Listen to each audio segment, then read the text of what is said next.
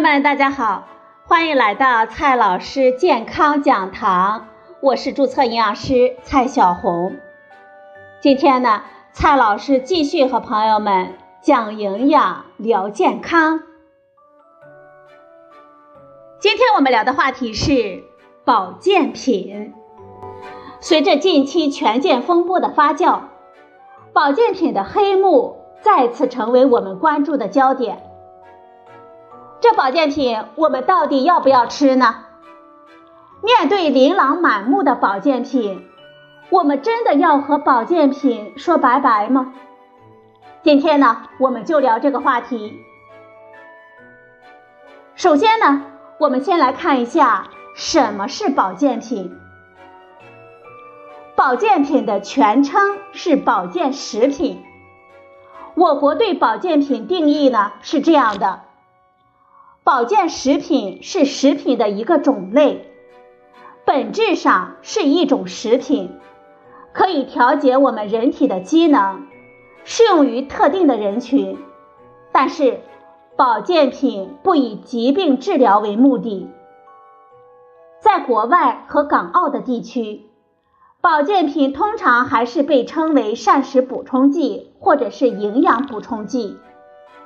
那么，膳食补充剂的作用是什么呢？最近，全球十四名在营养和健康研究领域的顶级专家，综合了目前关于复合维生素、矿物质补充剂的研究结果，发表了一份关于复合维生素、矿物质膳食补充剂使用的专家共识。在这份共识中，明确的指出。膳食补充剂应该作为补充膳食上的不足来使用，不应该成为平衡饮食的替代。正常吃复合维生素、矿物质等膳食补充剂是安全的，也能够改善微量营养素缺乏的人群的营养水平。但是目前没有证据支持吃膳食补充剂能够预防慢性疾病或者是治疗疾病。很多人呢指望服用膳食补充剂来治疗疾病，其实目前并没有足够的证据显示膳食补充剂可以治病。现有的营养素摄入标准是基于某些特定的与该营养素缺乏造成的疾病症状相关的生物生理指标来界定的，比如说。维生素 D 和钙的摄入量是为了提高青少年骨密度，从而减少随年龄增长的骨质的流失。但是目前来看，利用膳食补充剂来预防慢性疾病的证据仍然不够充分。食物来源的微量营养素是防止慢性疾病发生的关键。虽然有少数的试验发现，膳食补充剂呢。与降低特定的慢病的风险相关，也有大量的试验发现两者并没有联系，甚至呢还有不少的研究发现，膳食补充剂过多服用会升高一些慢性病的风险。比如说，如果每天补充过高剂量的维生素 C，我们成人每天呢不能超过两千毫克，如果过量。可能会造成肾脏结石等不良的反应，以及恶心、腹泻等不适的症状。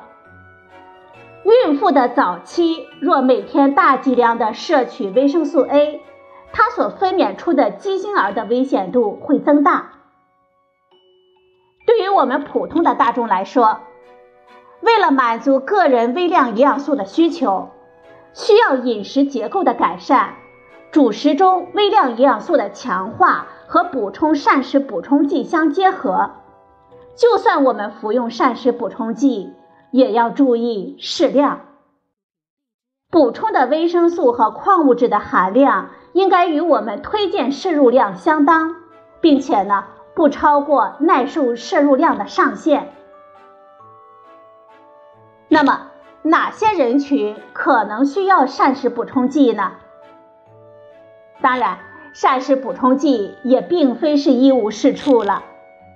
对于一些特殊的人群来说，他们更容易缺乏微量营养素，或者对微量营养素需求相对较高，也是可以服用膳食补充剂的。如果朋友们属于以下的几种人群，可以适当的选购和服用膳食补充剂。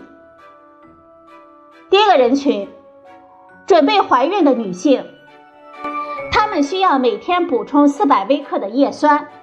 以降低胎儿出现某些严重的先天性缺陷的危险性。第二个人群，孕期或者是哺乳期的女性，她们需要增加某些营养，尤其是叶酸、铁、碘等等。如果含钙食物摄入不丰富，也需要补钙。第三个人群，更年期的女性。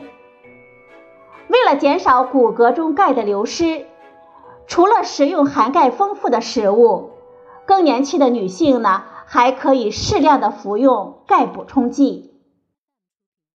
第四个人群，节食者，由于过度的控制饮食会导致食物中营养素含量的不足，我们建议节食者服用复合维生素以及矿物质补充品。当然了。最好是在医生和营养师的指导下来服用。第五个人群，素食者。如果日常饮食中几乎不摄入奶制品和动物食品，他们需要额外的补充钙、铁、维生素 B 十二和维生素 D。第六个人群，新生儿，在生长发育快速的阶段。维生素 D 常常不足，维生素 D 补充对预防早产和新生儿体重过低可能有积极的作用。第七个人群，老年人和很少暴露于日光的成年人群，他们呢可能需要补充维生素 D。此外，我们建议五十岁以上的成人从来源丰富的食物或者是补充剂中来摄取维生素 B 十二。第八个人群，特殊的病人，某些特殊状态下的人或者是病人，他们由于营养吸收少、营养消耗或者是丢失过多，一般饮食很难满足他们的需求。所以呢，应当重点的考虑使用营养补充剂。不过呢，最好是在医生和营养师的指导下来选择。最后呢，我们说一下关键的问题：购买保健品的时候，我们如何避免上当？第一个建议，不要盲目的购买保健食品，我们要理性的消费，时刻提醒自己。平衡膳食才是我们获取营养的首要途径，不能依赖保健品。第二个建议，适当吃保健品膳食补充剂是可以的，但是呢，不要为了治病而大量的服用。如果膳食补充剂不能治病，我们吃多了还会有害健康呢。第三个建议。任何宣传能够治疗疾病的保健品都不要购买。实际上，保健食品呢不是药品，不能治疗疾病。我们重要的事情啊要说三遍：任何宣传能够治疗疾病的保健品都不要购买。任何宣传能够治疗疾病的保健品呢，我们都不要购买。任何宣传能够治疗疾病的保健品，大家呢都不要购买。好了，朋友们，今天的节目呢就到这里，谢谢您的收听，我们明天再会。